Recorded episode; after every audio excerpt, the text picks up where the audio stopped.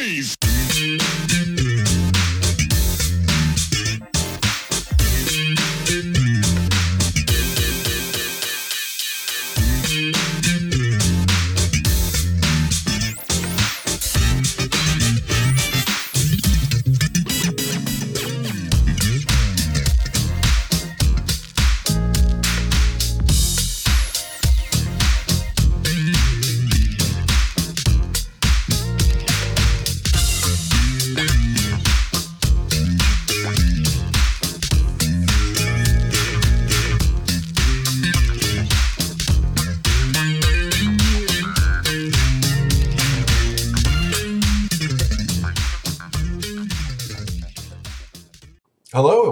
To another edition of Truth and Rhythm.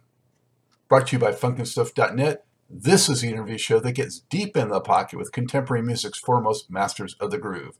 I am your host, Scott Dr. GX Goldfine, musicologist, creative arts journalist, and multimedia pro.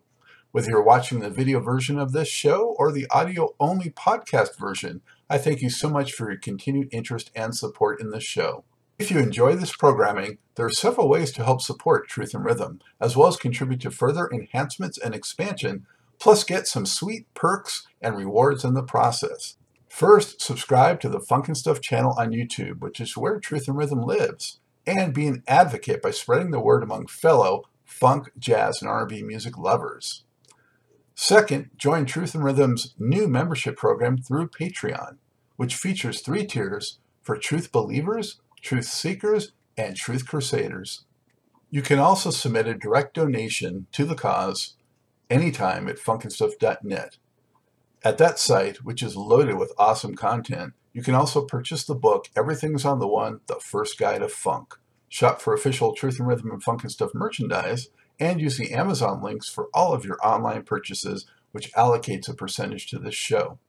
Sponsorship opportunities are available as well. Contact me directly at scottg at funkinstuff.net. For those of you who go the extra step in supporting the show, you have my heartfelt gratitude for allowing us to continue to shine the light on those special artists whose quest is to find truth in rhythm. I am thrilled to welcome to the Truth and Rhythm Mothership longtime former Commodores bassist and composer Ronald LaPread. From 1970 to 1986, he set down the rhythmic foundation for one of the greatest and most popular funk, R&B, and pop bands of all time. During that period, the group recorded more than a dozen successful albums, at their peak having four straight reached number one R&B, and that included 23 top R&B, uh, top 25 R&B singles, and 16 top 40 pop hits. Among those songs and other favorites were I Feel Sanctified, Machine Gun, Slippery When Wet, This Is Your Life, Sweet Love, Give Me My Mule, Fancy Dancer, Just to Be Close to You, High on Sunshine, Brick House, Easy, Zoom, Funky Situation, Too Hot to Trot, Three Times a Lady, Sail On, Still, Old Fashioned Love, Lady You Bring Me Up, and Oh No. Wow. Since the late 1980s, LaPread has lived in New Zealand, where he comes to with us today.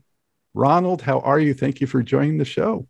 Uh, I'm great. I, I, that sounds like a wonderful person you just introduced. yeah, indeed, indeed. Yeah, it can be a little overwhelming. I know sometimes when it's all put together like that, it's like wow, right? I know, I know. It was it was like a dream, you know. It was like a dream. We would go into rehearsal, and we we do the song "Slippery When Wet," and uh, we had no idea that it would affect people as it did, you know. So we were lucky. Yeah. yeah. Well, I, you know, you're officially the farthest uh, we've gone to do the show. We've done a number of shows uh, from Europe, but never wow. uh, to down under in that area. So uh, glad you're coming in nice and clear, and it's so indeed. good to have you today. Indeed, indeed, indeed. Yeah, you know, New Zealand, New Zealand is now probably the film capital of the world. So it's a mm-hmm. lot of stuff going on down here. Yeah, the um, Peter Jackson, right? He's from yeah. there, and yeah. yeah. He he started it all off. That's right. you haven't seen any hobbits down there, have you? No, I try to stay away. yeah, I try to stay away from the hobbits. Yeah. well, man, you've been down there for like three decades now, right? Yeah, about 34 years up in here. Wow. Wow. I came came for a two month vacation. I came for a two month vacation, and and uh, when I got here, I stayed for approximately four years before I went back to USA. And when I went back to USA, it was much too much, too much, too much. I mean, America, the, the grocery store is big as the supermarket here, you know. So it was it was a big change, big change. Yeah, that's um, extreme out in the country, I guess. Yeah, indeed, indeed. So, uh, before we uh, jump into uh, the questions, I do want to say special thanks out to Eric Parker who helped connect us, and that was much yeah. appreciated. So thank you, Eric. Yeah. Can you tell everybody, you know, um, how you first got into music before the Commodores? Wow. I, uh, I am of course from Tuskegee, and in Tuskegee, my mother was a hairdresser. She was a beautician, and her co-worker had a son who had a band, and this this son had booked uh, an engagement, and he told the people that he had a full rhythm section, and uh, he had everything except a keyboard player. So I was like 16 years old. He asked me to sit behind the piano because he had heard me plucking, you know, at home. He heard me plucking. He said, You just sit behind the piano so that I can show the man that I got a full rhythm section. And uh, I sat there for an hour and a half. And he paid me $75 and I didn't play anything. I didn't play. I just sat there. And uh, when he paid me the $75, I said, maybe something in this music thing, you know, so I better learn how to play this piano. And I played keyboards with a band called the Corvettes in Tuskegee for, oh, maybe four or five years. No, three, four years, because I was at high school. And uh, as I started playing music, I started playing the tuba, the sousaphone, the trumpet, the trombone, uh, French horn. And then I got a music scholarship to Mississippi for a applied music. I had to play in the marching band and in the concert band, but I majored in electrical engineering. So uh, I, I, started playing, and then uh, one day Lionel Richie and Thomas McClary walked up to me and said that uh, their bass player had been drafted into the army for the Vietnam War, and did I know a bass player? And of course, I said, "Yeah, I'm the best bass player in town." Never had picked one up, and we started uh, they started rehearsal. I thought I'd go to rehearsal and they would show me some music, and then I'd have to read the music and play the bass. But they they went and they put a record on, and they said, "This is the song that we're going to learn." And I don't have perfect pitch. I have relative pitch, so I'm always close to the note where it starts. And then I figured it out from that. And that's how I started playing bass guitar. wow, that reminds me a little bit of I had uh, James Alexander, the Bar-Kays, on not long ago, and he got into that group also, not ever having played the bass, and basically yeah. learned on the job. You know. Yeah, James, James, that was my boy. Uh, I, I, we really got on. He was. Uh, I thought he was a nice bass player. Stayed in the right place at the right time. You know. Ronald, what were your first impressions of uh, Thomas and Lionel when you first met them? You know, what kind of guys were they? Well, well, they were at Tuskegee Institute. They were at the university, and I was in the city. And there were maybe three or four bands there. They were called the Jays before they were called the Commodores. And uh, the bass player was the lead singer and the leader of the group. And uh, I mean, he left a pretty big footprint to feel when I when I got in his place. But we were always competing with each other. My group, uh, the Corvettes, were competing with the Jays, and and uh, so we knew each other. We knew each other, and and uh, but we had never worked together. We we'd never worked together, and they they they knew that I played keyboard. They they had no idea that I played bass. I didn't either, but we learned. how how quickly were you able to progress on bass from there? Ooh, well, we when they when they asked me to come to rehearsal, I had a friend who had a bass guitar and an amplifier. I took his bass guitar to my house and I put on James Brown. Uh, uh, what was that? Cold Sweat. Don't, don't, don't and and I learned that on the bass, and and that was the only song that I knew to play on the bass.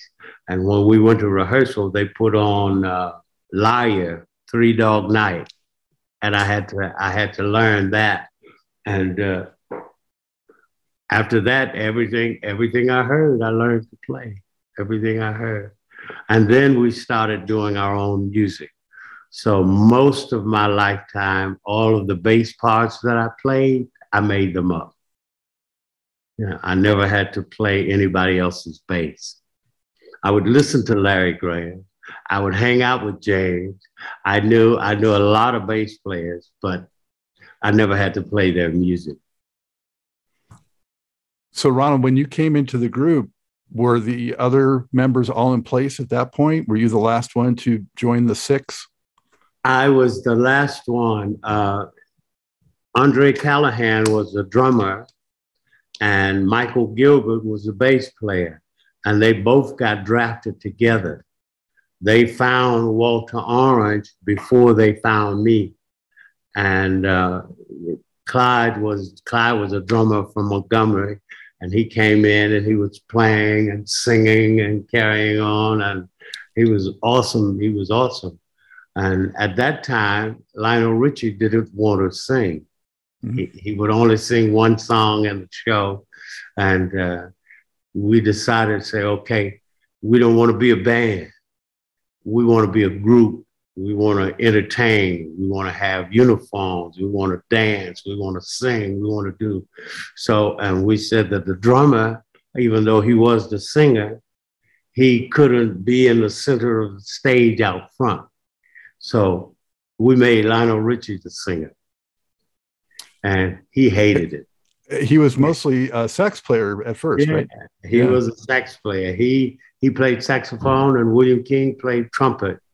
And I mean, we would light it up. You know, we would really light it up, and it was a lot of fun. We were young, weren't afraid of anything, had no problems, and it was just great, just great legend has it that the name was basically just picked out of a dictionary or something like that. Is that true? Accidentally, we took a dictionary and laid it on its side and let it fall open. And right next to commode was Commodore. we could have been the commodes, but we landed on Commodore, and that's the way it was. Wow. mm. um, and and early on, you guys opened for the Jackson Five, right? Yeah, we we uh, when we when we signed our contract with Motown, uh, Suzanne de Passe was a very dear friend to our manager, Benny Ashburn. And uh, she came to watch us play at the lower price turntable on 58th and Broadway or something. Uh, downtown in New York. And she said, okay, okay, we're going to take these boys on, on the road with a group of mine. And we said, okay. She said, you got 40 minutes on the stage and you got to be on time to get on and on time to get off. You can't go over 40 minutes. So we said, okay, we set the show, we worked, we rehearsed, we got everything, what we said, what we did, what we played, we had it all time so that at 40 minutes, pop, it was over. We did, had no idea who we were working with. She said, just one of my groups. And I think the first show was in Syracuse, New York. And we went from Alabama to Syracuse, and we got there, and there was two foot of snow everywhere. You couldn't see anything. It was cold. We couldn't find where we were gonna gonna play, and we drove by the auditorium and we saw the billboard live Jackson Five special guest Commodores. We just freaked out. We didn't know what to do.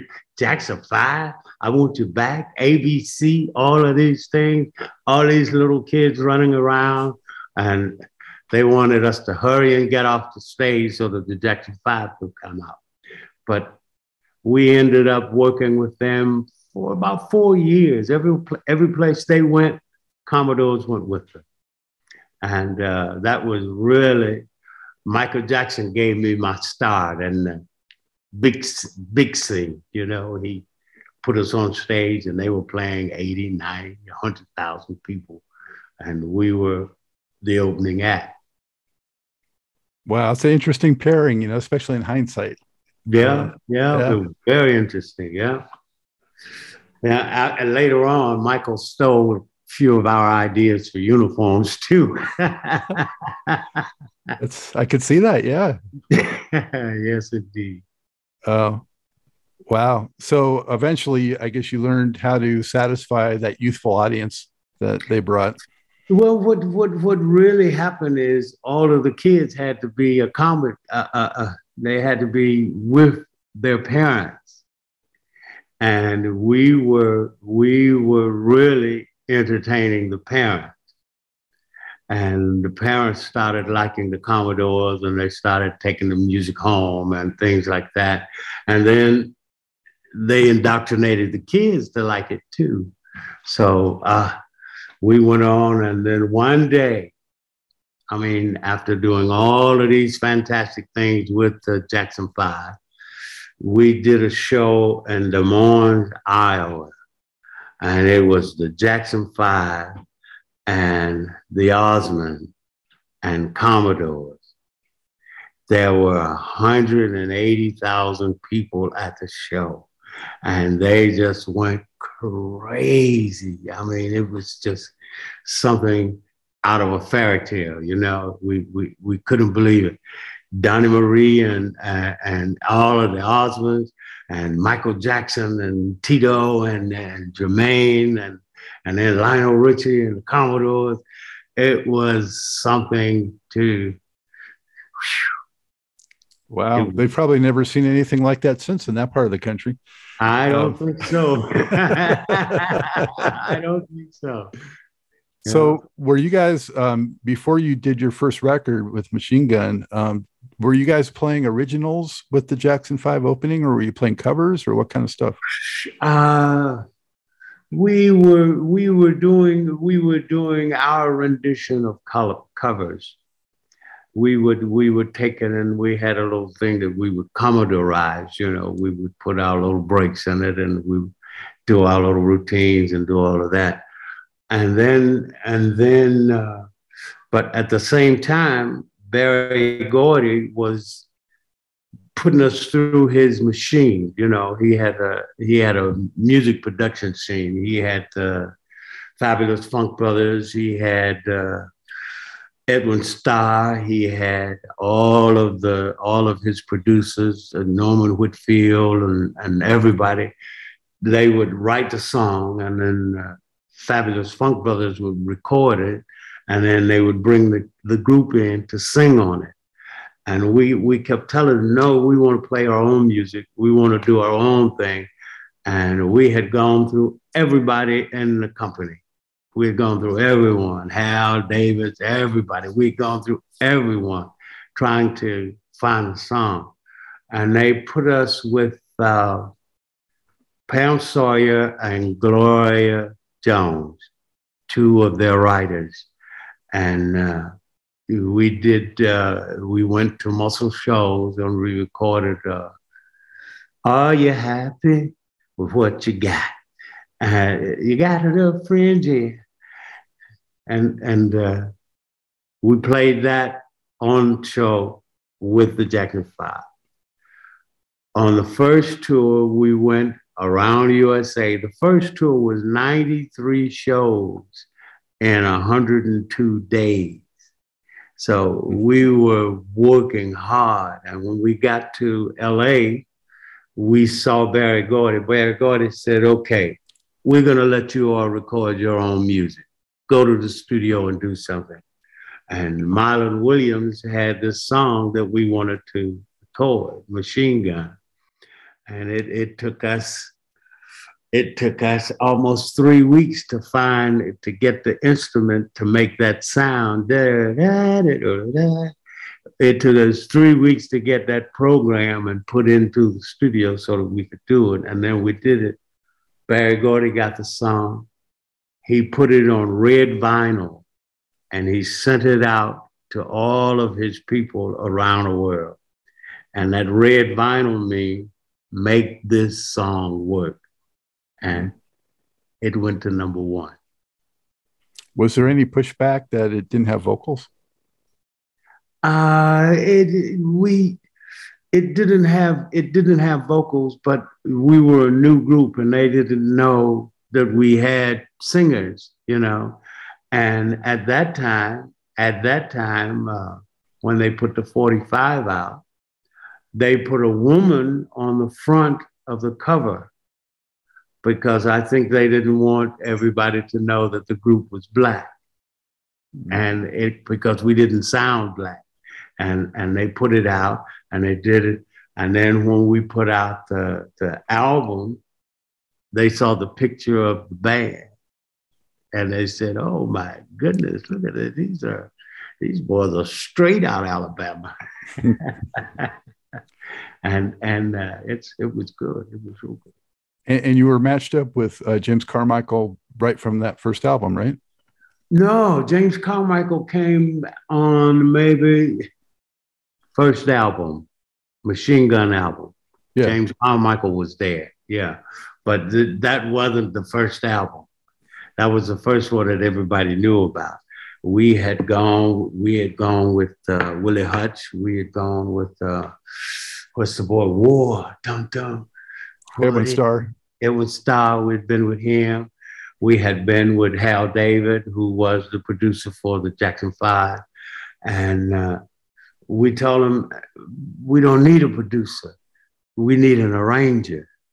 We need someone to come in and, and take what we're doing and put it into the form of what records were.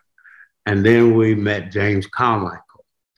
And I think that was a marriage made in heaven then, you know, because he he was from Gaston, Alabama. We're from Tuskegee. Uh, we would bring him we would bring him back to Alabama, and he would stay there with us for two or three months, rehearsing and working the songs out and things like that. And he just got to be the seventh member, you know. Everything we did, we went through James Carmichael. Thank God for him too. Yeah, I was going to say before you said it, that sounds like he was the seventh member. That's right. He was the seventh member, and and he would he was always very gentle, but he knew his music. You know, he knew his music. He could he could hear anything.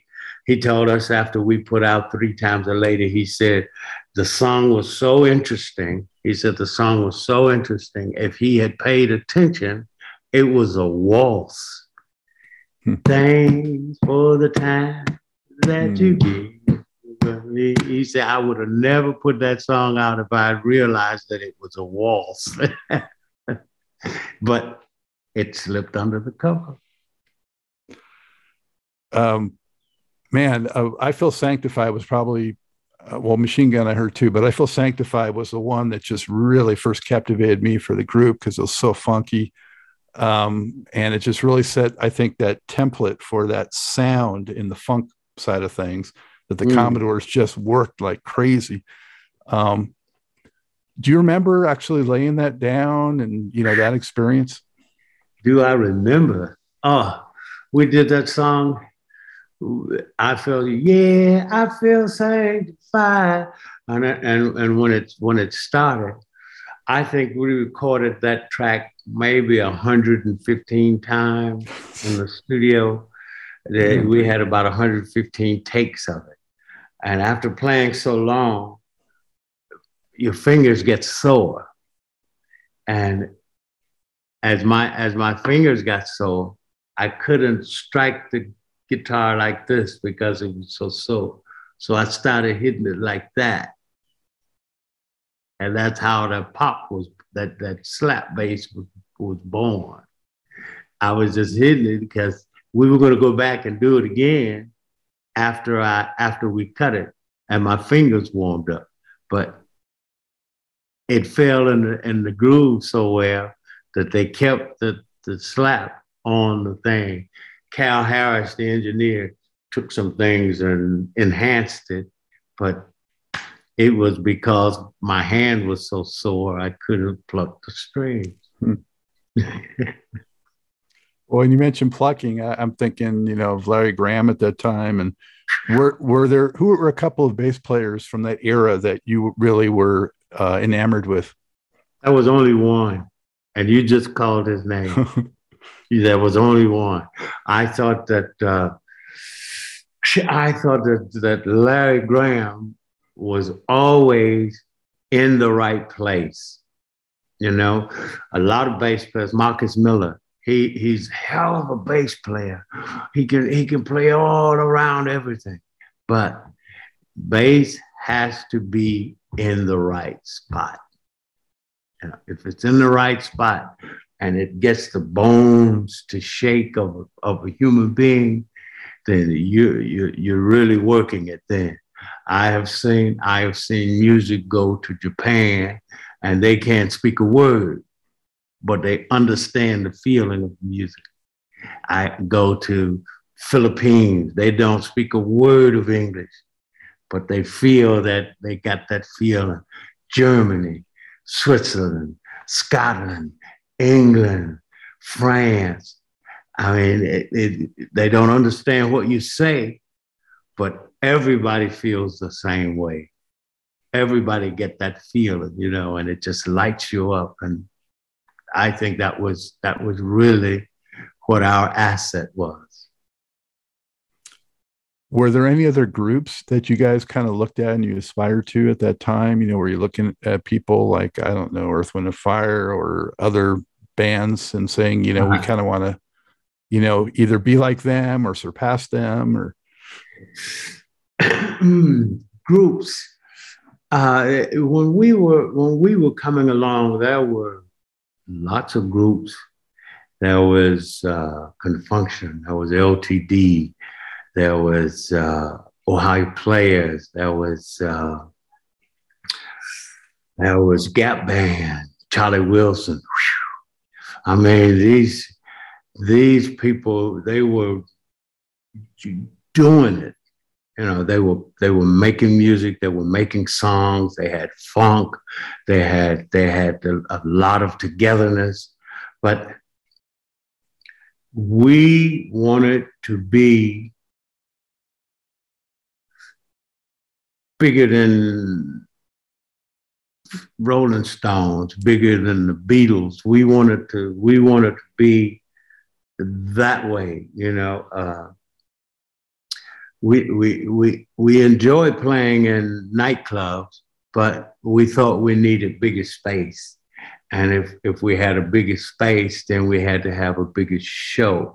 So we started doing costumes and we started doing, uh, in 1978 in the USA, Commodores had a tour on the road that had 18 semi 40 foot long trucks with the stage and the show on it. We had 72 people, roadies and people in the production. We, we tried to we tried to make it bigger than life. You know, we tried to. I, I saw I saw the tour. I, I was at the one, if you remember, at UCLA Pauley Pavilion. Yeah, yeah. I was there. Yeah. Oh wow.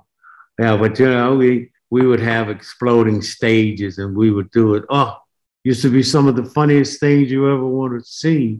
Thomas McClary, God bless him. He loves he loves Jimi Hendrix. And we were playing and and we had put some cotton on his guitar like a like a pad. And he was gonna run over to the side and uh, Rody was going to spray lighter fluid on the cotton. And he's playing his solo and he runs back to the left side and he's playing and he's doing, and then he runs back over to where the roadie was. And the roadie was supposed to strike a match and put it on his guitar so it would burn. But while he was playing, he was shaking his guitar like this.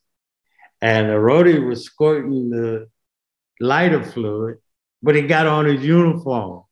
And when he struck the match and put the match on the cotton, his whole pants leg lit up. Wow. And he went running out back of the stage. Commodores were lying on the floor laughing. we couldn't play another note. It was the funniest thing. Where was it? It was funny. It was we were in someplace Dayton or Cincinnati or something like that, somewhere up in up in the Midwest. That he did that, boy, we were no good after that. did did you did you drop that from the show or keep doing it? Yeah, uh, we dropped the pad. Yes, we dropped the pad, and, and uh, he never wanted to do it again. No, I can see why. Oh man, but it used to be some funny stuff. We used to, and people didn't know anything would happen, you know, but it used to be funny. And Commodores had no game face. If something happened funny, everybody laughed. everybody laughed. It was something else. Well, you know, having been at that one show that year at UCLA, I mean, I can say that the band's energy was just unbelievable. I mean, mm. so much uh, intensity and and just having a great time and just you know really really energetic. Yeah we would we would uh commodores i think i think the the road to their success was every day at nine o'clock in the morning if we were not on the road touring or anything every day we'd go into rehearsal at nine o'clock and we'd stay there from nine o'clock in the morning until two o'clock in the morning every day. Mm.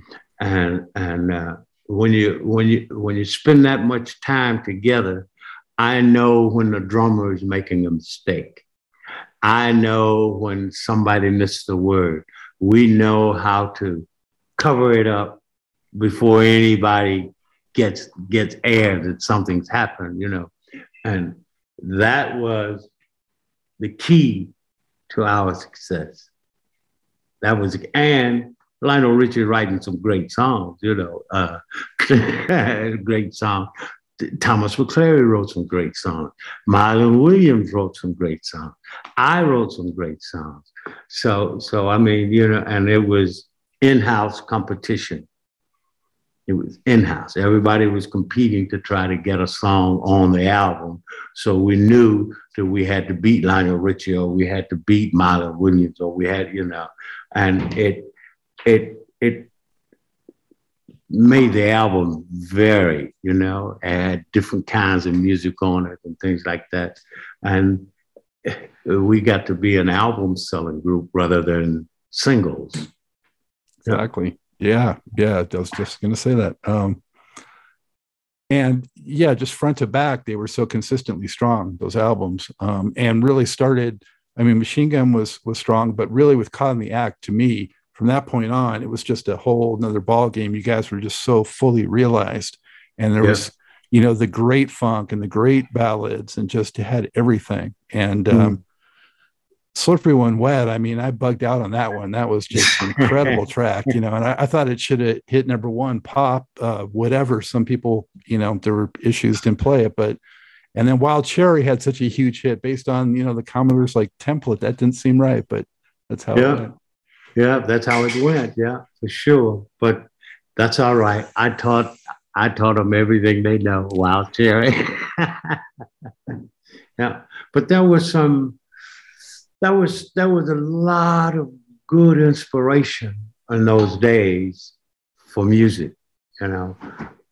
Now, most people most people say they don't like the rap music, and you know, it's not it's not up to that and it's not to this. But if you ever try to do it, you will find out how clever these young kids are. I mean, because uh, first off, as a musician, it is the most difficult thing to maintain that same groove all the way through the song. No changes, no highlights, no nothing, and still make it feel as though it changed. And these young kids, they're really onto it. I mean, they, they wouldn't know a note if it walked up to them and slapped them in the face, but they got that feeling and they got the they they got the technique to running that computer. And they can get it to do what they hear. And and that's amazing to me. Well and also hip-hop and rap's built on funk anyway. Yeah yeah. They, they they start from funk. As a matter of fact that's the only thing that's keeping me going. They go back to commodore stuff and they they sample a lot of our music and most of it is mine that they sample. Most of it's mine. Yeah. That's great. Uh, as long as you get, as long as you get those residual checks, and, and it's all about board. Uh, we, don't, we don't do too bad. Yeah. yeah. we don't do too bad. Yeah. Good to hear. Good to hear. Indeed. Um, so, what uh, what are a couple of your favorite tracks or favorite memories in the studio with the band from the seventies? Wow. Now, my all time favorite song for the Commodores, when we did it, when we did the song in the studio, it, it just it just hit my my vibrating tone. And if I was sad, I listened to this song, it would pick me up. If I was happy, it would slow me down so that I could get focused and things like that. And the song was uh, why you want to try me. Mm. and and uh, as it, it, when it got down to that, ooh, whoa, whoa, whoa, then that was that was bringing it home to me. Once I heard that part, I'm ready to go on stage and perform for the Queen of England. It doesn't matter who's out there; it's going to be a nice performance. It's going to be really nice. That thing, it always tuned me up. I don't know why. Brick House was nice. Easy was nice. Three Times a Lady was nice. But that Why You Want to Try Me, it was, it was just, it, it, it just struck, struck my soul. You know, I, I love that song. Hmm. Is there another one too, or is that?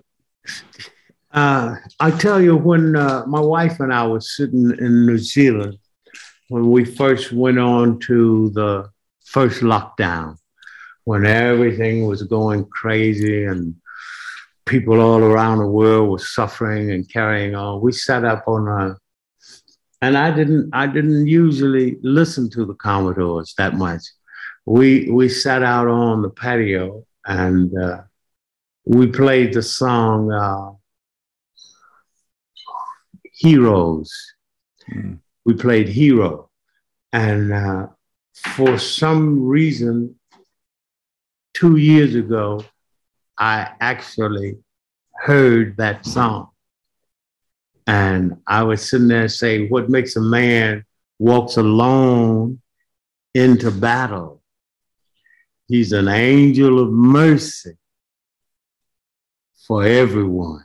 And, and uh, at that time, uh, Jacinda Ardern just, she did the unthinkable. She closed New Zealand off to the world. She said, "We're going to save this here. We're going to we're going to take care of the people." And uh, I just started thinking, "Wow, you you never know who the hero is going to be until they step up." And at that time, she was the hero. She stepped up and she set the diagram for every country to save its people and they eventually got on board, you know, and they started closing it down. They started stopping, stop people from going. But that song just resonates with me, the, the words to that song. And I think that just speaks so well to the timelessness, a lot of those songs, you know. Um, yeah. here we are so many years later and they're still just as relevant and poignant and sound great. Um, do you remember, Ronald, what the original uh, inspiration was for that particular song back then? Uh, it was, when was that? That was. It's like 1980 ish, right? In 1980 ish. Yeah. That was. Mm. exact year here. Let's see. Was it was it 80 was it 79? 80. It, well, you probably recorded in 79, but it came out in 80. Yeah, yeah. Uh 79. Something was going on with uh something was going on with with I think Muhammad Ali. And uh he was he was uh when was that that uh he denounced his championship to be the heavyweight champion. And he said, I'm not going to go to the Vietnam War. I don't want to do it. He said, I don't want to do it. They didn't do anything to me. And then they, they, they took his championship away for four or five years. And then they were giving it back to him, you know. They were giving, they were giving him the opportunity to fight.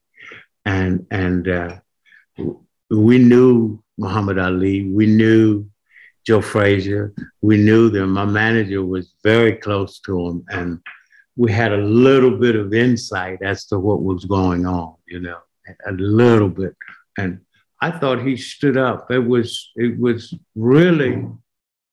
I thought it was really heroic for him to take on the United States government and say, I'm not going to do that. Hmm.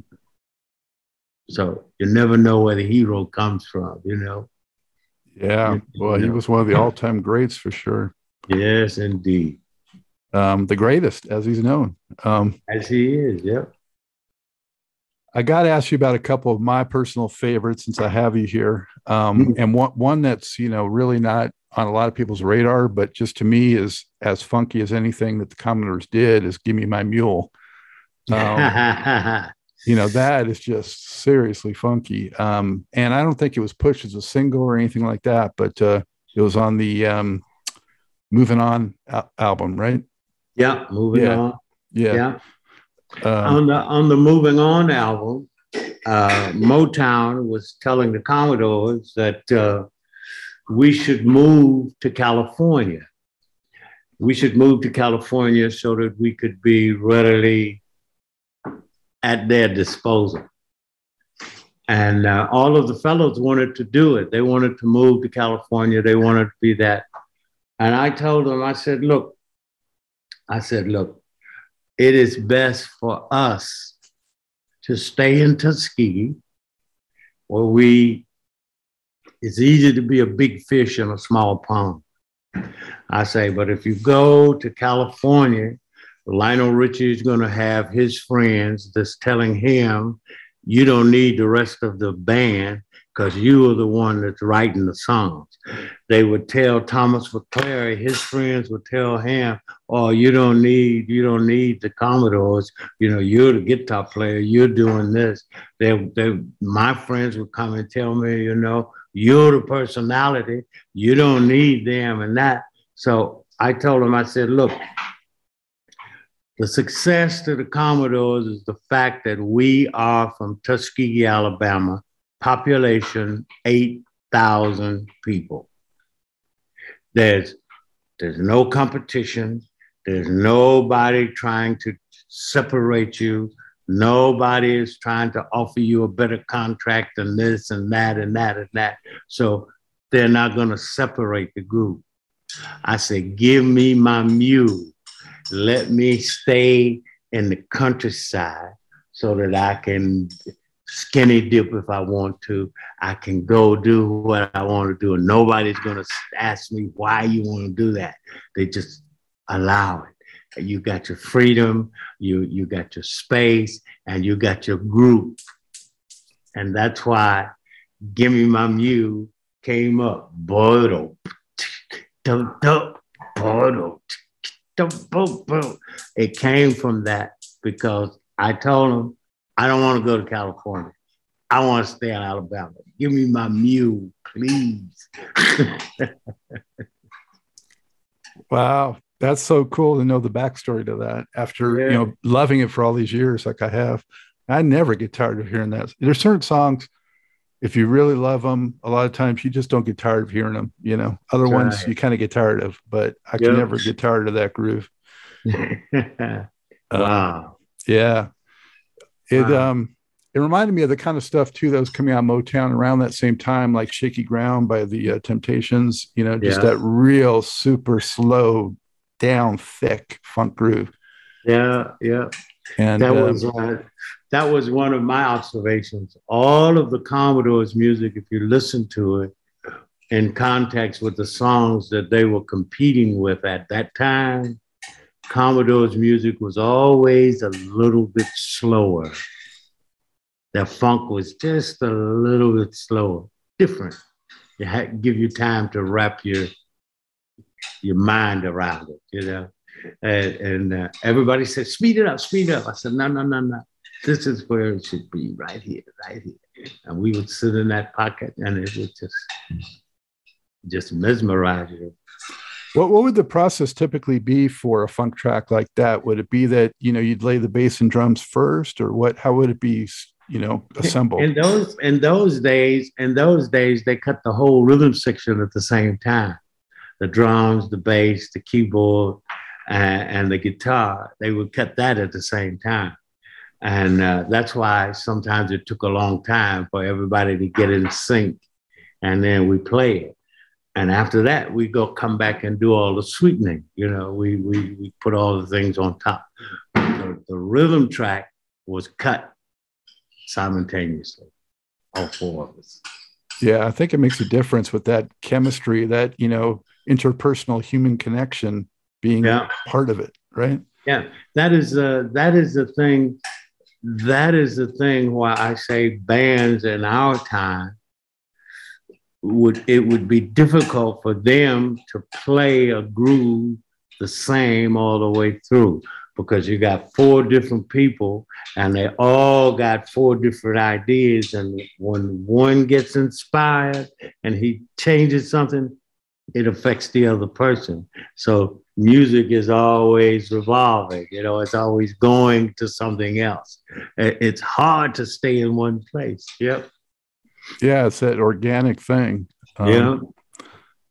And uh, I remember back then too, Ronald, that um, I don't know if the group came up with it or it was something that the label did or whatever, but I remember saying that the Commodores are aspiring to be like the Black Beatles, you know? We went to we went to introduce ourselves to Manila, Philippines. And uh, the manager booked the show and said, We're going to go down. And uh, because we had only had one album, uh, that was Machine Gun album. We put the Machine Gun album out. We went down to do some shows to show the people who we were and that. When we got to the Philippines at the airport, there were 90,000 people there in the lobby to meet the Commodores. Uh, when they were playing, they were playing all of the songs from the Machine Gun album on all 24 of the radio stations in the Philippines. They played all 10 of the songs. And, and uh, so when we got there, we couldn't go anyplace it was it was like the Jackson Five were in town, you know, and we were just the Commodores. We had one song. We didn't know we were straight from Alabama. We had no idea, but we went. That we had friends who were in the army in the Philippines, and McClary and myself went to one of our friends' house for dinner.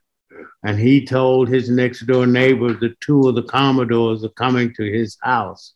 We got there and then they had to bring the military police to get us out. Everyone in the neighborhood was there. I mean, they were banging on the doors and hitting on the windows and things. I mean, 20, 30,000 people outside of his house. So they said, okay, we are going to do a concert at the Araneta Coliseum. Just spur them on. we'll do a concert. We put that on radio. Two and a half hours later, we had sold six shows of 80,000 people. We did six shows there.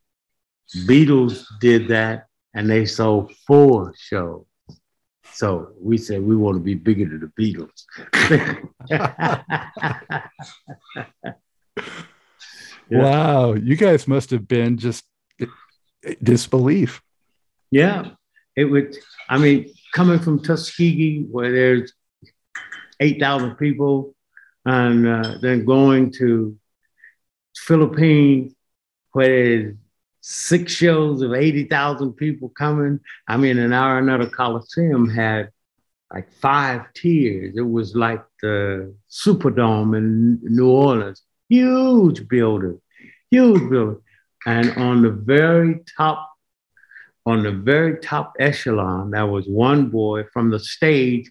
He looked like he was about two inches tall. He was so far away. And he was dancing on the rafter with when we started playing Machine Gun. I mean, it just tore the place up. It was wow. something. Yeah. Do you know if any footage exists of any of that? I'm I'm sure uh, Victor Del Rosario, who works, who was dis- distributing the music in the Philippines, I'm sure they got lots of film of it. I'm sure they have lots of film of it. Yeah. Wow. So uh, after that, it was sort of all you can only go downhill uh, from there, at mm. least in that country. But you can mm. try to aspire to the same type of thing in America, I guess. Mm. Yeah, we would. We were trying. We were trying to. We were trying to be concert tours. You know, we would try to do that rather than rather than rather than than going and and doing a stint in a in a place like we would go to Atlantic City. We get to Atlantic City and we would stay in Atlantic City for three weeks and like a casino and people coming and going, people coming and going. We wanted to try to get everyone there on the same day rather than staying there for three weeks, you know. So uh, we were we were always dreaming. You know, we were always dreaming. There's much more to this great Truth and Rhythm interview. Just continue on to the next part of the episode. Also, be sure to subscribe to this channel. If you've already done so, please share it with friends. And become a member by joining Truth and Rhythm on Patreon or consider donating at funknstuff.net. Thank you very much.